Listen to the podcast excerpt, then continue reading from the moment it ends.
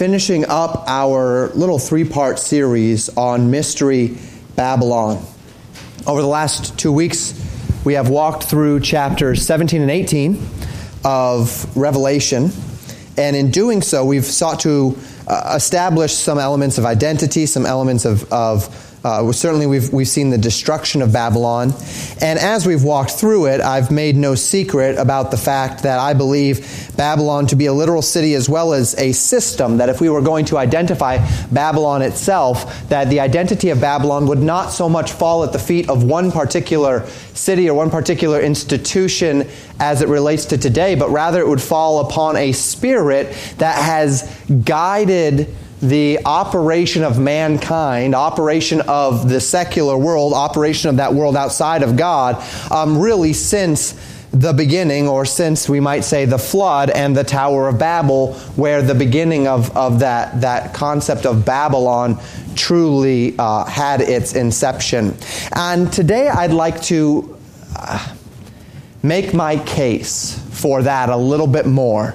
I've walked you through the text, I've taught you what is. I'd like to make a bit of a case today for Babylon being what I've said it is. I'm going to show you some things, connect some dots, and perhaps help us to see how what we see even in the world as it, re- as it relates today might lead to this final concept of Babylon. So I've taught that the, the idea of Babylon is a pagan religious, economic, and political system, the merging of economics, politics, and religion into a single idea, into a single economy, into a single functioning government type system. And that has been my contention based upon what we see not just in Babylon as it's taught in Revelation 17 and 18, but in what we see throughout history as it relates to the concept of Babel. It was not too long ago in our evening series in Jeremiah 7 where we took time to trace what we would often call the mother child cult from its inception at the Tower of Babel all the way to modern pagan implications uh, uh, and implementations found in witchcraft, found in Near Eastern mysticism, uh, found in the history of the Roman Catholic Church, and even in many cases the modern evangelical church. And we did that because as we were studying in Jeremiah, we came across this idea of the Queen of Heaven. And we wanted to talk about this concept of the Queen of Heaven. So if you did, if you were not here for that message, if you've not seen that message, it is online. It's on YouTube. It's it's it's on the podcast, and it's in Jeremiah seven. And I walk. I basically trace you through some of the history. I'm going to give some of that again today, though. So those of you who were there, some of this is going to be a little bit of a repeat for you.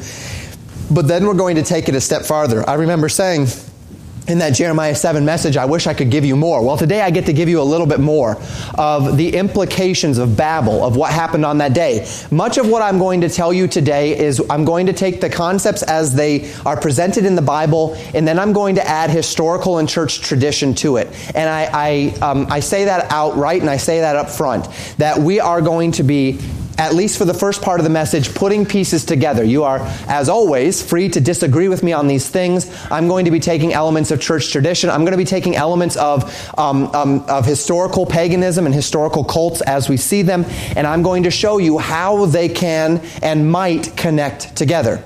If you want to leave it all at the door, that's certainly fine. But I want to uh, introduce you to these things so that you can be aware of what's going on. In, in tracing this pagan religious system of the mother child cult in Jeremiah 7, we saw that things religiously have never really changed per se.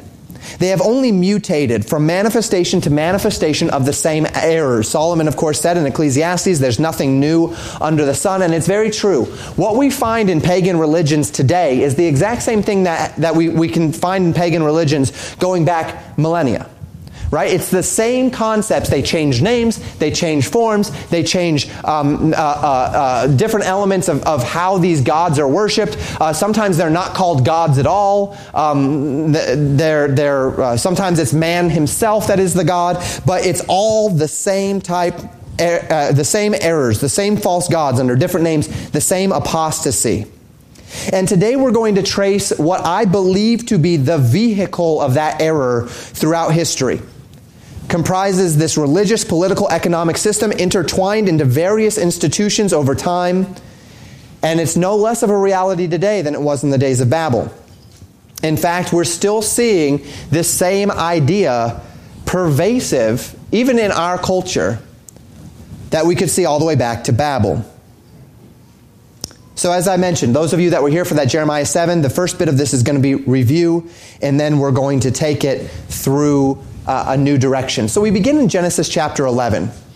And in Genesis chapter 11, oh, excuse me, uh, uh, in Genesis chapter 11, we read this And the whole earth was of one language and of one speech. And it came to pass, as they journeyed from the east, that they found a plain in the land of Shinar, and they dwelt there. And they said one to another, Go to, let us make brick, and burn them throughly. And they had brick for stone, and slime had they for mortar. And they said, Go to, let us build us a city and a tower, whose top may reach unto heaven, and let us make us a name, lest we be scattered abroad upon the face of the whole earth. And the Lord came down to see the city and the tower which the children of men builded. And the Lord said, Behold, this people is one, and they have all one language and they uh, and this they begin to do. And now nothing will be restrained from them which they have imagined to do. So our study originates with the origins of babel the origins of babylon in genesis 11 we are in the days after the flood and noah's sons shem ham and japheth came off the ark and were called by god to scatter and to repopulate the earth. But they did not do so. Rather they chose to remain one people. They chose to remain in one one place described in Genesis chapter 11, verse 2, as a plain in the land of Shinar. This region, the plain of Shinar, is the ancient name for what would become, would become known as Mesopotamia, the fertile land between the Tigris and Euphrates. This would eventually house many cities, including Babylon in its day. Uh, today, it is generally the area of Baghdad. Iraq, as far as where Babylon used to be, and the entire Fertile Crescent there between the Tigris and the Euphrates. The Bible tells us that they dwelt there, and one day they conspired not just to be there, but to build a tower whose top may reach unto heaven. They sought to build this tower and to make for themselves, the Bible says, a name. And what we find here, though it is subtle, is a terrible rebellion against God. Firstly, of course, as we mentioned, they are openly and purposefully defying God's command to scatter and to repopulate the earth. They said, No, we don't want to do that, so we are going to build a tower. This is going to be a unifying symbol so that we don't scatter. This is the, the, the tower was a symbol that we are going to stay together. And of course, the fact that they wanted to build it unto heaven to make a name for themselves reflects a determination that they are by this not just hoping to remain unified, but to challenge the authority of God to challenge the rule of God. That's the implications of the Tower of Babel. And it is here that God sought to hinder man's progress. And he sought to hinder man's progress by, by, by confusing the languages thus creating individual cultures. And as long as there, was, uh, there were cultures and there was nationalism uh, the, and, and there was this language barrier, it would slow down the process of mankind attempting to unite because as mankind unites, he inevitably unites unto a particular end. And that end is that mankind unites, and as they are deceived by the devil, because this is, this is very common, right? They will unite against God. And that's what we've been reading about in Revelation, have we not? We've been reading about a system whereby mankind is uniting against God. We have already read various elements. We'll continue to read more, um, not next week, but the week after, about the, the final days uh, where mankind gathers together in the valleys of Jezreel and the valleys of Jehoshaphat on the day of what we call Armageddon. We've already read, right? We read in chapter 14 about all of the people being gathered together and, uh, for, for the Lord to thrust in his sickle and to glean the earth and to throw them into the winepress of his wrath. We already read about the sixth vial in Revelation chapter 16 that was opened. and when the sixth vial opened, the Euphrates River dried up so that the kings of the east could come to the great battle of the day of the Lord, so that they might be gathered together in the valley of Jezreel in the valley of Armageddon, right? Armageddon. That's the mountain of Megiddo, Megiddo being on the, on, on the, the edge of the valley of Jezreel. So, all of this we've read about already. What's going on there? Man is uniting himself against the Lord. We see this going all the way back to Babylon, that this is what they did. So the Lord confused the languages to thwart this rebellion. Now, in order to understand the deeper spiritual concepts of where this idea of Babel began, I want us to go back one more chapter to Genesis chapter 10. And in Genesis chapter 10, beginning in verse 1, the Bible says this Now these are the generations of the sons of Noah, Shem, Ham, and Japheth. And unto them were born after the flood, were, were, sons born, excuse me, after the flood. The sons of Japheth, Gomer and Magog and Madai and Javan and Tubal and Meshech and Tiras. The sons of Gomer, Ashkenaz and Riphath and Togarmah. And the sons of Javan, Elisha, uh, Elisha and Tarshish, Kittim and Dodanim. And these were the isles of the Gentiles divided in their lands, every one after his tongue after their families in their nations. And the sons of Ham, Cush and Mitzrayim and Phut and Canaan. And the sons of Cush, Seba and Havilah and Sabta and Raamah and Sabteca. And the sons of Raamah, Sheba and Dedan. And Cush begat Nimrod. He began to be a mighty one in the earth, and he, uh, he was a mighty hunter before the Lord. Wherefore it is said, even as Nimrod, the mighty hunter before the Lord and the beginning of his kingdom was Babel, and Erech, and Akkad, and Calneh in the land of Shinar.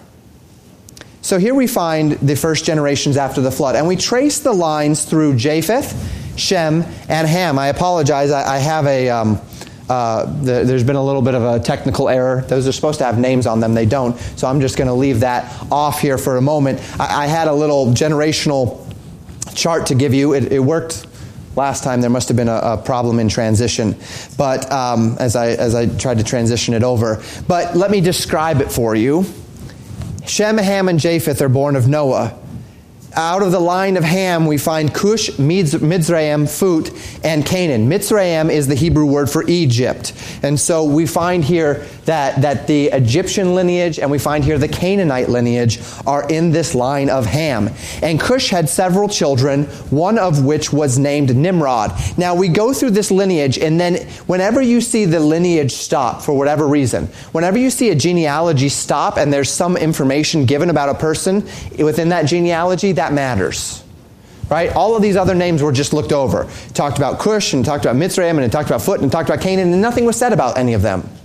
And then we get to Nimrod, and the Bible calls him a great one, a mighty one in the earth, and a mighty hunter before the Lord. And the Bible says that the beginning of his kingdom was Babel and Erech and Akkad and Calneh in the land of Shinar. So he went into this land of Shinar and he began a kingdom, and the beginning of his kingdom was Babel. Now, we've not been along after the flood very long at this point. Nimrod is the grandson uh, of Ham, the great grandson of Noah. All of the cities over which Nimrod ruled were in the land of Shinar. Now, we would expect this since they did not scatter, they all remained in this region. That we get a history of Babel specifically lends to us credibility that of the four cities which, uh, of which Nimrod's kingdom began, Babylon, Babel was the chiefest. To this end, Babel was the place where the people chose to build that tower unto the heavens. Now, there's not much more in the Bible that's said explicitly about Nimrod, but there is an extremely unified tradition of information in regard to what Nimrod began and what he came to symbolize in the pagan world. This unified tradition can be found in, in any number of, of um, pagan traditions throughout time. You can find it in Egyptian history, you can find it in Sumerian history, you can find it in uh, uh, history of, of any number of pagan cultures. You can find it today um, in uh, Satanism and Wicca and, and the various pagan religions that are still uh, that still have a, a great influence today. And because of this unified tradition, I'm comfortable telling it to you today. This tradition, this tradition can be traced through history, including the Bible. I mentioned already that this thing started when we got to Jeremiah 7, uh, a month or so ago in Jeremiah, because we saw the concept of the Queen of Heaven. And as we trace the concept of the Queen of Heaven, it finds its roots in this same tradition a tradition, a pagan tradition which continues even today.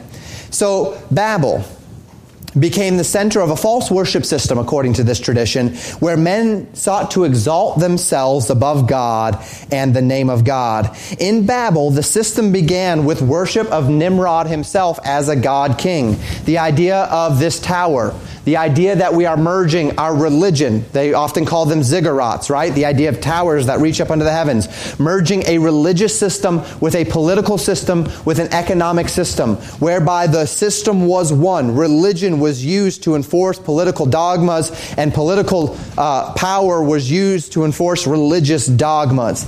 This idea Nimrod exalting himself above God in the name of God, the people exalting themselves above God in the name of God. And tradition states that Nimrod met with a violent death at the hands of other people in power in the kingdom, at which point he had a wife named Semiramis who took power. And she did this by attributing to her husband the attributes of Messiah. Messiah would have been known to the people. They would have known all the way back to Genesis 3:15 that there was going to come the seed of the woman that would crush the head of the serpent. Uh, they would have known already the promises of the virgin birth. We can see this throughout history as we as we study the traditions. And so she claimed him to be Messiah who died willingly in order to fulfill the prophecy of God in Genesis 3:15 that the seed of the woman would crush the head of the serpent and that Nimrod was resurrected as God had promised in the form of her son, whose name is Tammuz. And if, you, if you've ever done a study in Ezekiel, if you recall what Ezekiel is brought out of uh, a body in vision to the temple where he sees all the pagan worship in the temple of God, one of the things that he sees are the women weeping for Tammuz.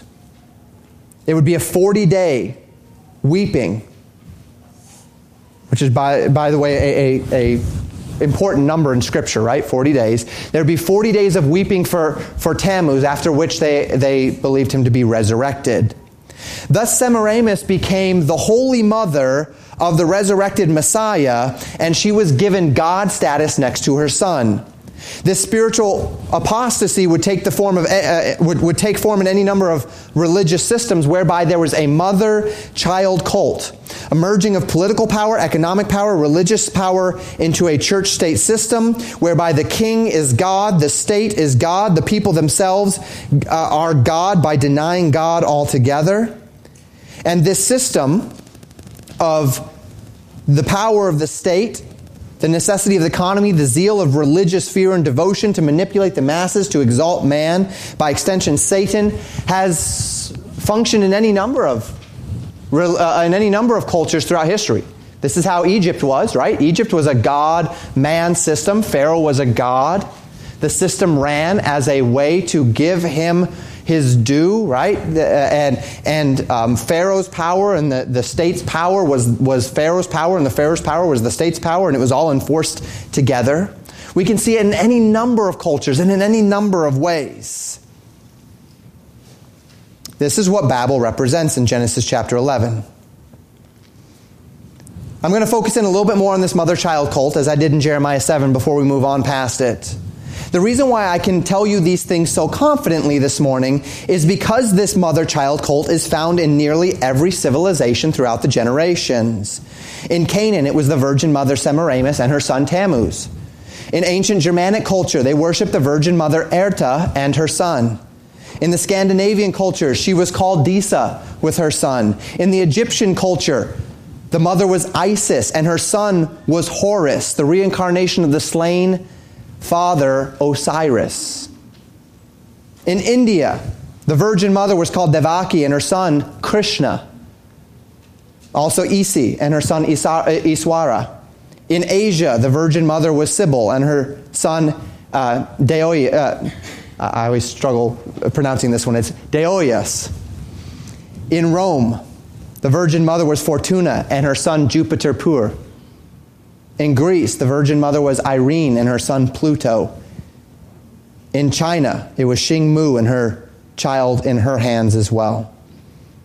And when I say this, you, you, you, might ask, wait, Pastor, don't we have this too? I mean, isn't this, isn't this the gospel? Isn't this the same as the Virgin Mary and Jesus, the Son of God? No. That's not what we have. What we have is a woman who is a virgin used as a vessel to bring God in flesh. The woman is blessed as the vessel through whom the God man comes. And that's it. In the mother child apostasy, the Virgin Mother is made divine as well, given co redemptress status with the Son. She is made divine. This is what constitutes the mother child cult. In the Bible, the Virgin Mother holds no such status. She is a sinner, she is fully human, and functions only as the blessed vessel through whom Messiah comes. To this end, you will have gathered that as we look at the various pagan systems in every culture, the Roman Catholic Church falls within it. The Roman Catholic Church does not fall under the list of faithful, it falls into the list of apostate worship systems that have blasphemed the name of God by following a false religion of Babel in this mother child cult of elevating the woman to this co redemptive status, going all the way back in pagan worship system to this counterfeit mother child cult system that is intended to blur the lines between what God was actually going to do through Mary and Jesus and intended to cause a, a, that slight diversion into error whereby the pagan system could function properly. Is it any wonder then that as we study Roman Catholic history, not only do we see a mother child cult, but we see the merging of political, economic, and religious power, the attempt to bring it all under one envelope, one system. This is the spirit of Babel. Now, let me say this before we continue. Does this mean every individual Catholic is a cultist? No, it does not. I've known many Catholics who have accepted Jesus Christ by grace through faith, but as I always say, those who do, do it in spite of their religious devotion, not because of it. In spite of the system within which they operate, not because of it. Because the system within which they operate itself is apostate. And it has been since very early on in, in the church's history. They have been a part of any number of evil systems. They have been a part of persecuting the true church of God for generations, for hundreds and thousands of years. And we need to know that. This is why the Roman Catholic Church sought in its time of greatest power to merge itself with the political powers of the day, where they would appoint holy Roman emperors, where they would hold sway over the political powers that be where they would seek to keep politics under its thumb. It should be noted as well that as we look at this false system, mother child cult, as we look at this false system, the merging of political, economic, and religious power, Islam falls under this system as well, does it not? Their caliphate system, going all the way back, if you want to study the Ottoman Empire before it fell at the end of World War I, and what the Ottoman Empire represented what, they, what ISIS was attempting to do, as ISIS was an apocalyptic uh, group uh, attempting to bring in the, the, the, next caliphate. The caliphate is a, a merging of a religious, economic, and political system. Everywhere where we see the fingerprints of Babylon, we see the merging of a political, religious, and economic system whereby the state is able to enforce the religion and the religion is used to keep people loyal to the state whereby individuality and individual choices are broken down in deference to the collective. And we're going to see that more as we continue. Finally, let me say this as well. Just because a person says that they're atheist or secular does not mean that they're not religious. As a matter of fact, in the humanistic manifestos, that I read to you, I don't know, it was probably, probably six or eight months ago. In the humanistic manifestos of the early 1900s, they called it the religion of secular humanism. And it is a religion. And what do we see as it relates to this religion today? The secular humanists are attempting to merge their religious ideas with economics and with politics to enforce their secular humanistic dogma on culture through the power of the state. And so when this book becomes a hate crime, as it is in Canada to some degree, what is happening there? The religion of secular humanism is using the power of the state to enforce its dogmas. That's Babylon. It's the same marks, it's the same problems, it's the same issues, it's the same thing. And that's what I want to show you next. I want to show you that, that these secular humanistic institutions that are operating today are Babylon, in my opinion. This is Babylon. Just as we could say the Roman Catholic Church is, is a part of Babylon. And many, many people in our circles believe that that is Babylon. And I, I'm comfortable with that. I just think that Babylon's bigger than that. Because I see it in Islam. Because I see it in secular humanism. Because I see it in the various organizations that have arisen in the last century.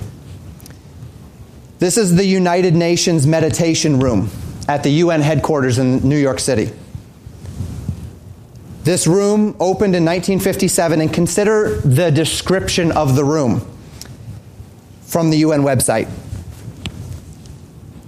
The man who created it said this This house must have one room dedicated to silence.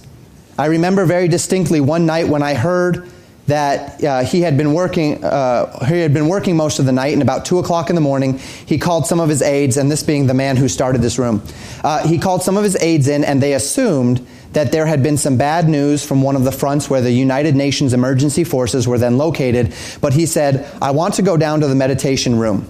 And he took them down to the meditation room, and it was about, as I said, 2 o'clock in the morning. And there he spent considerable time directing his painters to put just the precise coat of paint on the walls of that meditation room so the light would be just as he wanted it. So he had a very close feeling about the spiritual and he felt that it should be the center of the United Nations. He had a special crew of painters working on the meditation room that evening. He said, We want to bring back in this room the stillness which we have lost in our streets and in our conference rooms, and to bring it back in a setting which, in which no noise would impinge on our imagination. He banned chairs and replaced them with benches. In the center of the room, he placed a six and a half ton rectangular block of iron ore, polished on the top and illuminated from above by a single spotlight. This block, which was a gift from the King of Sweden and a Swedish mining company, was the only symbol in the room. Uh, Mr. Mm, this guy's name described it as a meeting of the light of the sky and the earth. It is the altar to the God of all. We want this massive altar to give the impression of something more than temporary. And so we have this chapel found in the United Nations. And the intent of this chapel in the United Nations, uh, notice that, that the symbols are somewhat nondescript. It's about silence. It's about silence in order to give this altar to the God of all. I recall reading in Daniel 11 about the 11th horn and that he would worship the God of forces. Now, again, I'm not trying to make you conspiratorial this morning, but a part of the UN art collection is this very famous statue. The statue of a man beating his sword into a plowshare. This is intended to reflect a promise that was given by God to the nation of Israel. It's found in Isaiah chapter 2, verses 2 through 4. It's found in Micah chapter 4, verse 3, that in the days of the reign of Messiah upon the earth, there would be peace, and that this peace would be symbolized by man beating his swords into plowshares, right? This is a biblical analogy. It's a biblical illusion. However, this is the stated purpose of the UN, right? Now, am I saying that the UN is sitting around reading the Bible and saying we are, we're going to be the, the, the tool of Babylon? No, I'm not. But this is, this, is, this is what mankind drifts toward, right? This is what mankind drifts toward. No war is a good thing. We don't want war. Nobody wants war. But the idea that there's an organization that insists that they can be the organization through which man's swords are beaten into plowshares is a Babylonian way of thinking, right? It's a Babel way of thinking that we can do what God says only He can do. That we can overcome man's fallibilities and man's foibles outside of the God of the Bible. That God has promised to be the one to bring in millennial peace, and we are going to be the ones to bring in peace. We are going to be the ones that are going to bring about the system that beats our swords into plowshares. Attached to the UN is a council called the Unity and Diversity World Council. Attached to this council is a Unity and Diversity Interfaith Ministry led by a graduate of Harvard Seminary named Leland Stewart. In an interview with him, he said this Unity in Diversity Council is a worldwide coordinating body looking toward a time in which there will be a one single organized energy of networking throughout the planet. I am very interested in a harmony of all religions, not just to give birth to a new religion, but rather to produce, let's call it a universal religious outlook through which there can be a new connecting of all cultures, all religions, all races. It is very interesting. The motto of the United States from the beginning has been E pluribus unum. Out of the many, one. The biblical worldview of our founders brought about a system whereby the individual is elevated, individual liberties, di- individual conscience, the dictates of your own conscience, the liberty to be yourself. The motto of these, uh, these uh, um, larger organizations is this idea unity in diversity, multiculturalism. Again, I'm not saying by any means that the idea of, of a melting pot is a bad thing. But the multiculturalism that we're seeing in Europe today is not come and be a part of our values. It's everyone's values are the same. And it's causing Europe to collapse under its own weight. And the only way that that can be brought into a solution is by a unifying philosophy, whereby we all compromise and we all come to an agreement. Let's call it a universal religious outlook. And all the way back to the, the inception of this unity and diversity interfaith ministry, they knew that the only way to bring this about was to bring religions together. The former UN director, Dr. Ernst Winter, said this in an interview. He said this In this growing consciousness of sharing godliness and looking for a leader to lead everyone into this new heaven, the UN plays a very important role in as much as it is a support system for any group that seeks to support these matters. Now, are these people going into their closets and making sacrifices to Satan? Probably not. Are they a part of the system that we see collapse in Revelation 17 and 18? I'm contending that they are. I'm contending that this is the system that we're watching collapse. A religious system, the woman that rides the beast, the beast has seven horns, or seven heads. Those seven heads, five of which were before John, one of which was in John's day, one of which is after John's day. This woman has ridden the heads on top of this beast for a very long time. The eighth beast is a beast that comes out of these other seven beasts. It's like them, the epitome of them. When this man, Dr. Ernst Winter, says we're looking for a leader to lead us into this new heaven, and the UN is, is, is on this, they're not looking for a, the Messiah. They're looking for an anti Messiah. You say, so aha, it's the UN. It's not Rome. It's not this. No, no, no. It's not just the UN. And that's what I'm trying to show you. What I'm trying to show you is it's not just the UN. The UN is, is in line with Babylon. As the Roman Catholic Church, we just said, was in line with Babylon. As Islam is in line with Babylon. As secular humanism is in line with Babylon. But things get even crazier when we consider the EU, the European Union. Strasbourg, France, the seat of the European Union. They have a parliament building which bears this very postmodernistic design. It actually appears unfinished, and people have questioned this. People said it's, it's meant to symbolize the unfinished nature of the building of Europe itself. Interestingly enough, though, and I apologize, this is slightly conspiratorial, so take this with whatever you want. It does bear a striking resemblance to the most popular picture of the Tower of Babel that's ever been painted, where you have one side of the building that is unfinished as the tower is built. Now, again, I'm not a big fan of conspiracies, although sometimes that line that gets drawn gets a little muddy. I'm not encouraging you to do that. I'm not trying to bring you into that this morning.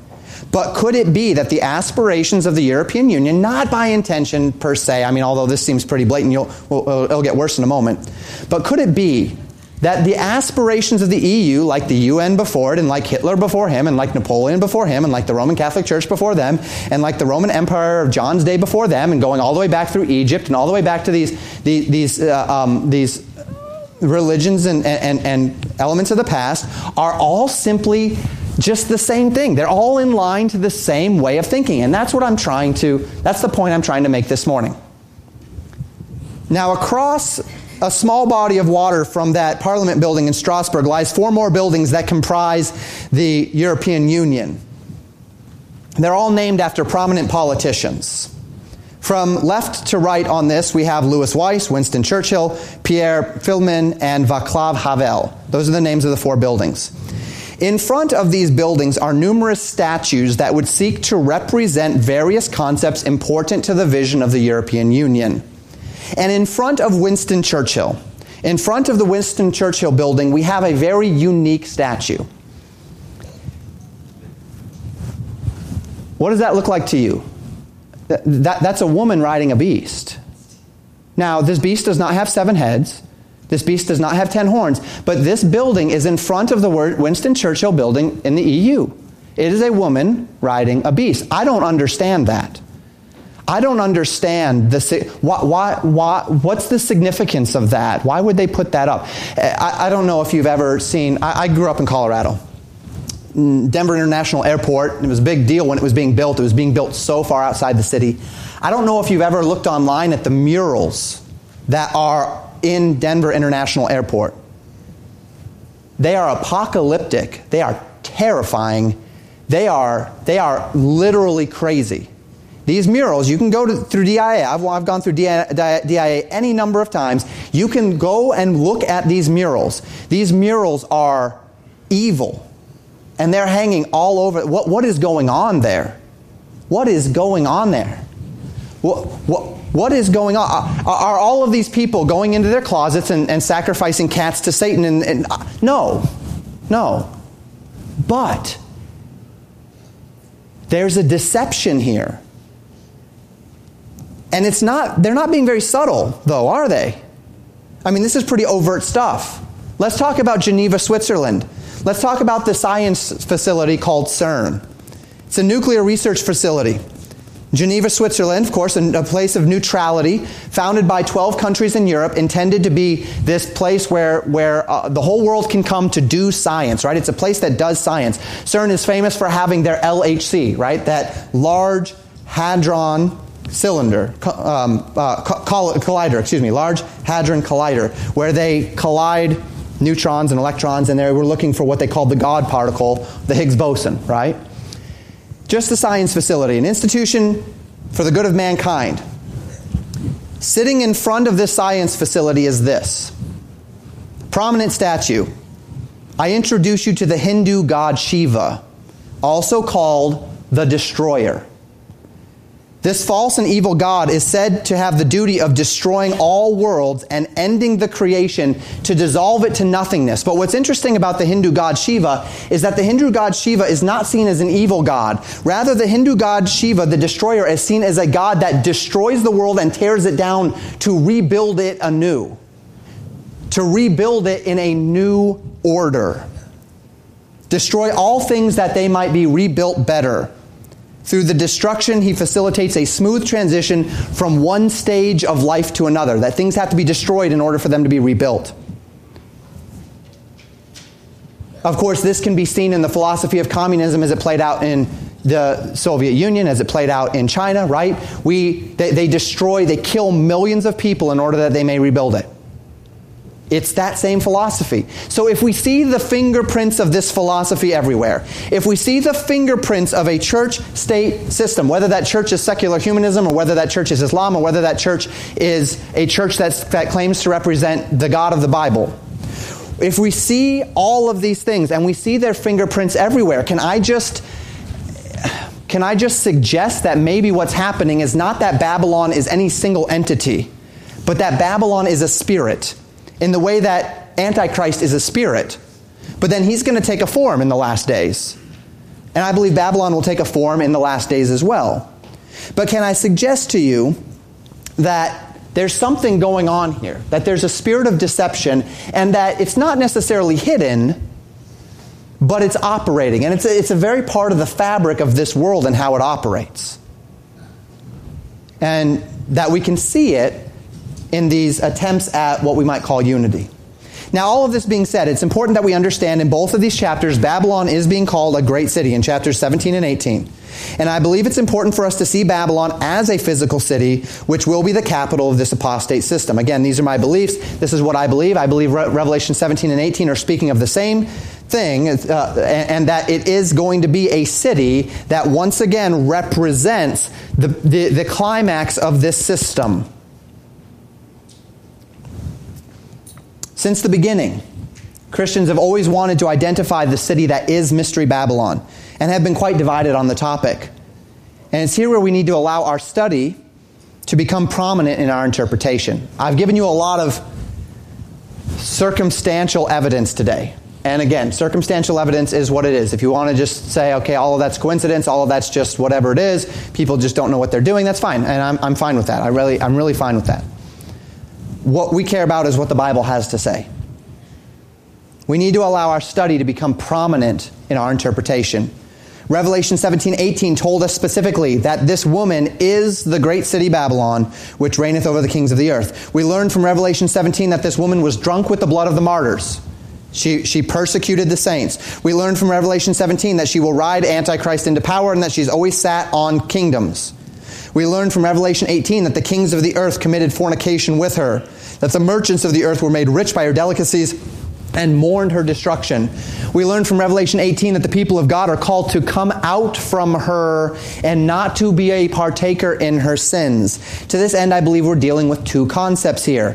First, that we're dealing with a mystical concept, the spirit of Babylon, and that's the spirit that still functions today that we talked about last week that we need to come out from. That's the part that is that that that is the spirit that reigns in every generation that is kind of the foundation of secular humanism and of what mankind is without God. This is what he is without God. All of these things that we've seen, that's what man is without the God of the Bible.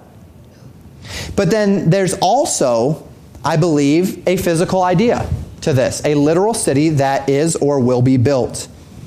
A city that embodies everything that Babel once stood for as mankind, as the barriers that God has created to keep mankind from unifying break down, right? Language barriers are broken. There's no language barrier anymore. And now we're getting this multicultural idea where Emmanuel Macron, the president of, of France, said just last week in a speech directed specifically at our president, he said nationalism is the exact opposite of patriotism, and nationalism is the greatest problem on the world scene, is effectively what he said. The idea that we actually care about our nation above others, that there is a. Do you see what happens though? As nationalism breaks down. Now, nationalism has been taken toward evil ends, right? The USSR, nationalism toward evil ends. Nazi Germany, nationalism toward evil ends. I'm not saying nationalism is a good thing in and of itself at all.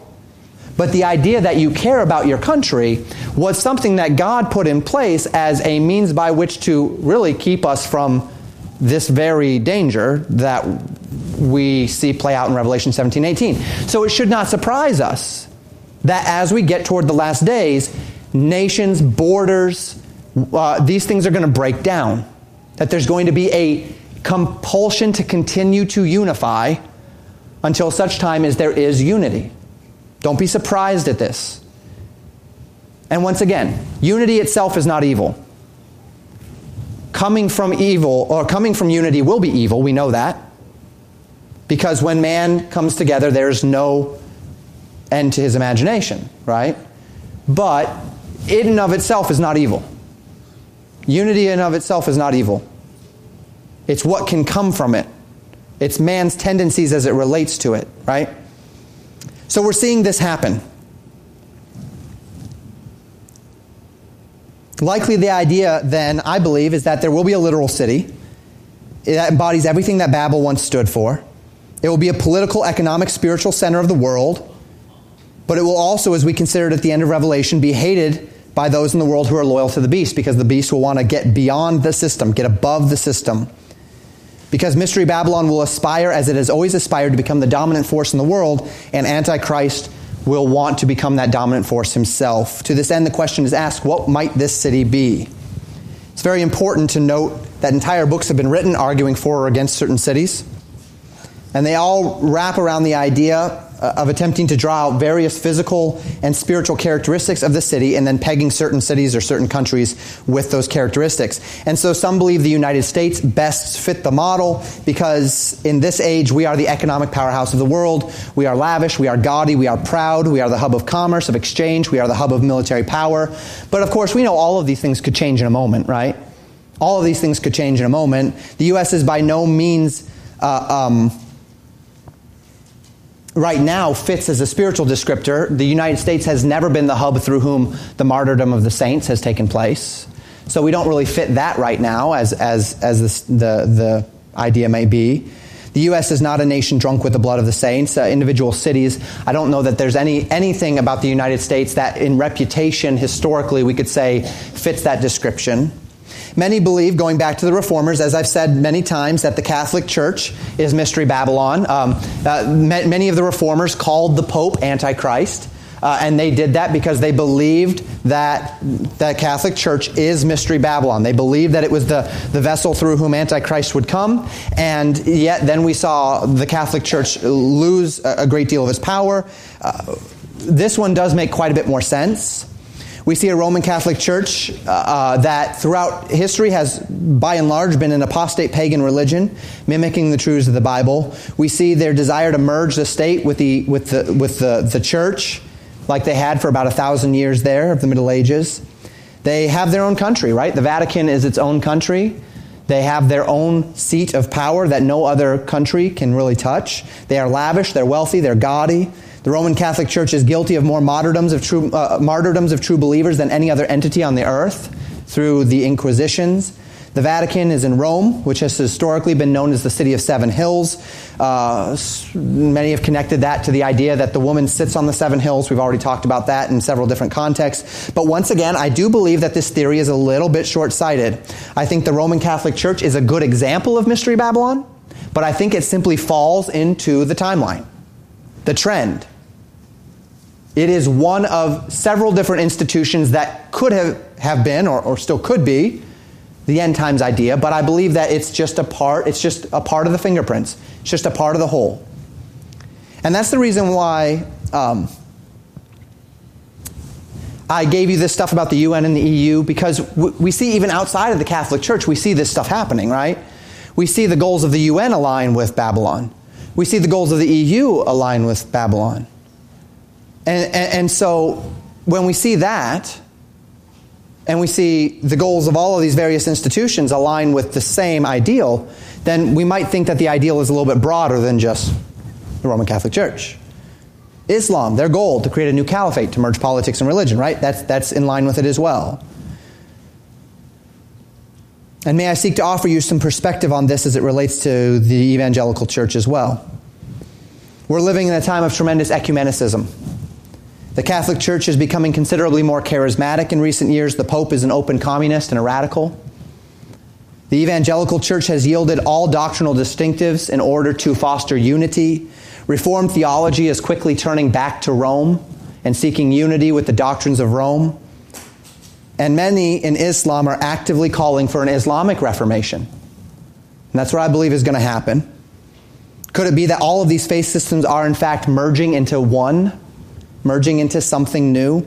Could it be that while Mystery Babylon has existed in any number of forms throughout the generations, what we see in Revelation 17 18 is a fullest form, a grand incarnation, but one which is yet to really be realized, one that is yet to be fully formed? And if this is the case, then it frees us to be as literal as we want with the text. If Babylon does not yet necessarily exist, even in its spiritual form, if there is still to be a merging of a grand political, a grand religious, a grand economic system, all of which will look slightly different than what we see today in some unifying way, then I believe that we should default to be as literal as possible. And if we default to be as literal as possible, then I believe that there is going to be a new city built called Babylon that is going to become the center of this new system. And if we cross reference this idea with the Babylon of Jeremiah 50, I believe it is the safest and most interpretively sound option that there will be a literal Babylon rebuilt, a city built by the world to become the political, economic, and religious center and to become a symbol of a unified world, to become a symbol of what the world wants to become.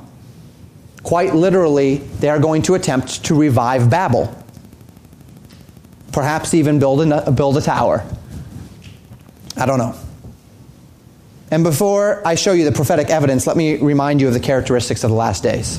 1 Timothy chapter 4 verses 1 and 3. Now the Spirit speaketh expressly that in the latter time some shall depart from the faith giving heed to seducing spirits and doctrines of devils, speaking lies and hypocrisy, having their conscience seared with a hot iron forbidding to marry and commanding to abstain from meats which God hath created to be received with thanksgiving of them which believe and know the truth. The last days will be characterized by an ever more apostate world, a world where seducing spirits and doctrines of devils take uh, deceive many.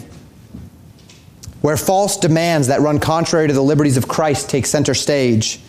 And though we will find as we continue that not all the world is on board with any of these systems, we'll see that in Revelation. This has not stopped organizations attempting to unite the disparate people groups under such terms. It's not difficult to imagine a time when people will desire to cede their sovereignty, their power, and their control to a larger body, where nations will desire this. There is, in fact, already a very large portion of people, both in the United States and in Europe, who call for and welcome such interaction, cooperation, and unity. To this end, I do not believe it is beyond the scope of possibility that the world would come to a place where they would decide that Babel, even if they claim not to believe the Bible, is actually the kind of the world they want. Humanity has solved the language gap, humanity is breaking down cultural divides. The next logical step is to unite the world under a single banner and to forge ahead in a common humanity that will cast off all the things that cause war, right? Tribalistic groupthink and their tribalistic gods. And they'll worship the God of forces, an all encompassing, all accepting God made in our image and after our likeness. So now I want to take you to prophecy. And what I want to show you is that even in Jeremiah's day, the prophecies of God against Babylon were not necessarily completely fulfilled. That there are promises of God made against the city of Babylon that have yet to take place. And one of the main reasons why we believe that God still has a plan for national Israel is because God has not fulfilled all the promises in the Old Testament. One of the main reasons why we know that there's still an Antichrist to come is because Antiochus Epiphanes did not fulfill all of the prophecies as it relates to the abomination of desolation. And so I would extend that logically to say that we might also, characteristically, in consistency with our methods of interpretation, believe that there is a Babylon yet to come, in consistency with our belief, if Jeremiah 50 and 51 and the prophecies of Babylon have not yet fully been fulfilled. I hope that makes sense to you. If there are still promises that God made about judgment against Babylon that have yet to be literally fulfilled, then we say there's probably something yet to come. In the same way, we say if there are promises given to Israel that are yet to be literally fulfilled, then Israel still has a place in God's plan. If there are promises about Antichrist that are still yet to be fulfilled, then there's still an Antichrist to come. Right? And that's the idea this morning. And let me say this finally before we get into the text. There are many who believe Revelation uh, 17 and 18 speak of two distinct Babylons one religious, one commercial. And I've mentioned before, I do not agree with this I'm not going to defend all those reasons, as I've said today. I'm going to assume that they're one city, so I'm going to merge the teaching of Revelation 17 and 18 into my teaching in that way. And let's just compare a few passages between Jeremiah 50 and 51 and Revelation 17 and 18. In Jeremiah 51, verse 7, the Bible says, Babylon hath been a golden cup in the Lord's hand that made all the earth drunken. The nations have drunken of her wine, therefore the nations are mad. And then we compare that with what we've learned in Revelation 17. I've already taught it, so I'm not going to read it. You can read it there about um, the Babylon of Revelation 17, that they have made the nations drunk with the wine of their fornication. Both passages speak of the image of a golden cup and, and that, the, that Babylon has made the earth drink and be drunken, the, the nations be drunken and are made mad by her. Jeremiah 51 8.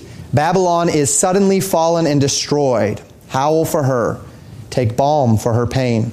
If so be she may be healed. This uh, corresponds to what we saw in Revelation 14 8 we also see it in Revelation 18. Babylon is fallen, is fallen, and they speak of the suddenness of her fall. Now, what's interesting about this is that historically, Babylon, historical Babylon, did not fall suddenly. Historical Babylon was overcome suddenly, right? If you, if you remember back to Daniel, um, the Medo Persian Empire overtook her in a night, but she didn't fall.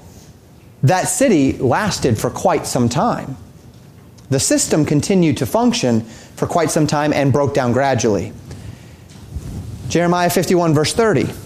The mighty men of Babylon have forborne to fight. They have remained in their holds. Their might hath failed. They become as women. They have burned her dwelling places. Her bars are broken. And then, of course, in Revelation 17, verse 16 and 18, verse 8, we see that uh, the, the Babylon of Revelation is to be burned with fire, that both would be burned with fire. Jeremiah 50, verse 39.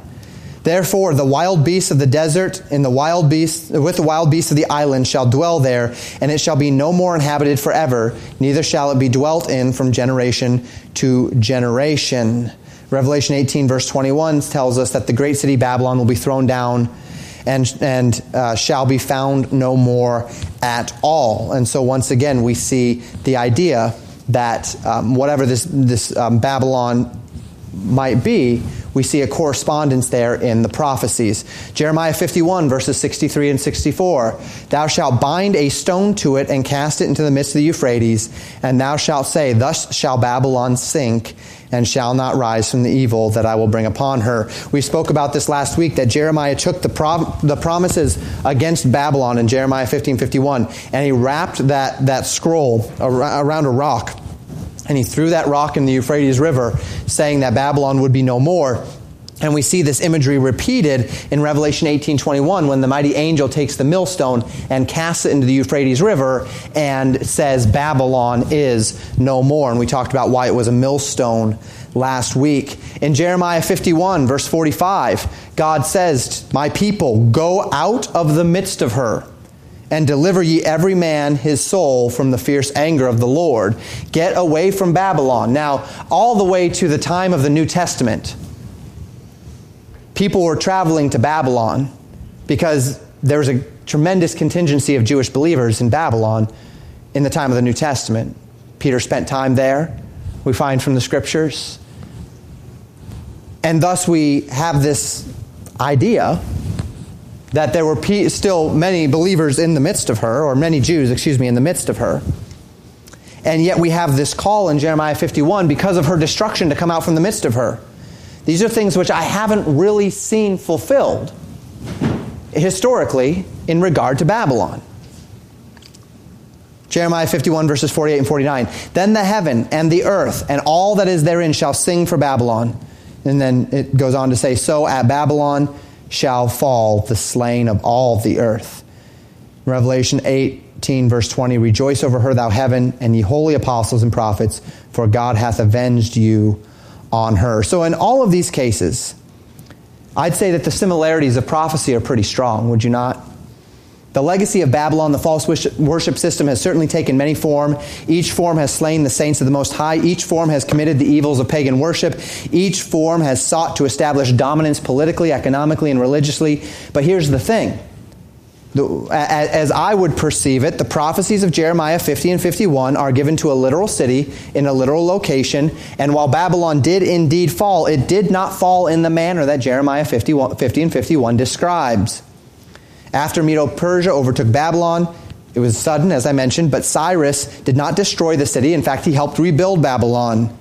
It became the provincial capital of the Persian Empire. The city instead gradually was destroyed over many, many centuries. We're talking uh, uh, half a millennia later, and the, and the city is still standing. Furthermore, when Babylon is said to fall, God promises to effectively wipe its memory off of the earth.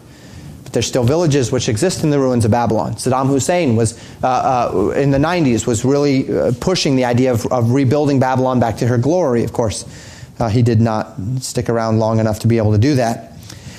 It stands to reckon that there's at least a possibility that the prophecies of Jeremiah 50 and 51 are prophecies that, as we saw in Daniel, where we go from literal and, and contemporary to future and prophetic, as it related to Antichrist, as it relates to Israel? Could it not be that in Jeremiah 50 and 51 there is a transition from literal and contemporary to future and prophetic?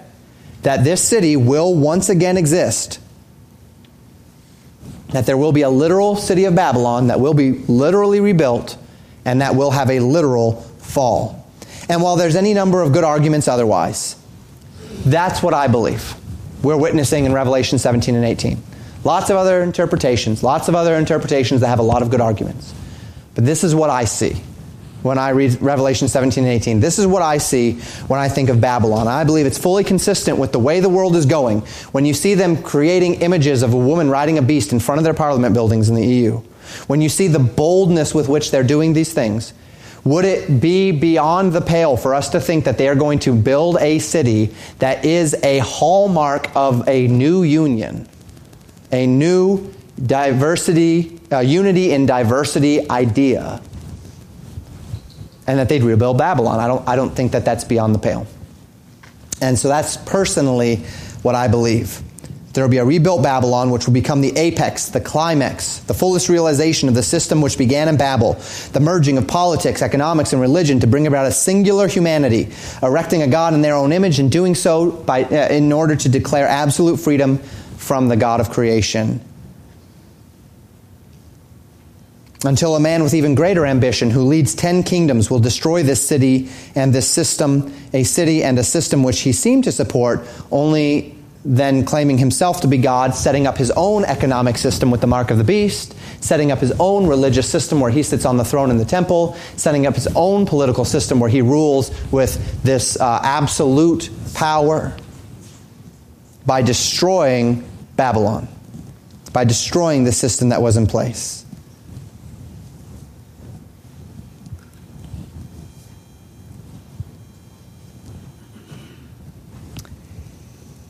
And if it hasn't become obvious, let, let me just conclude by saying that I believe the legacy of Mystery Babylon is far more important than the identity of the city itself. All the stuff about the identity, all the stuff that felt a little bit conspiratorial, again, take it or leave it.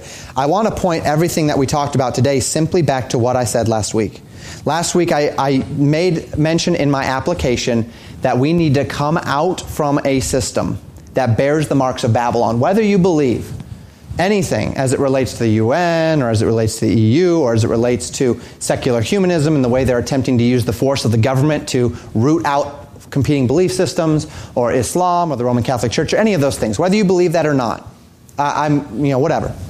But can you see the marks of the system on the culture and the operation of these various entities.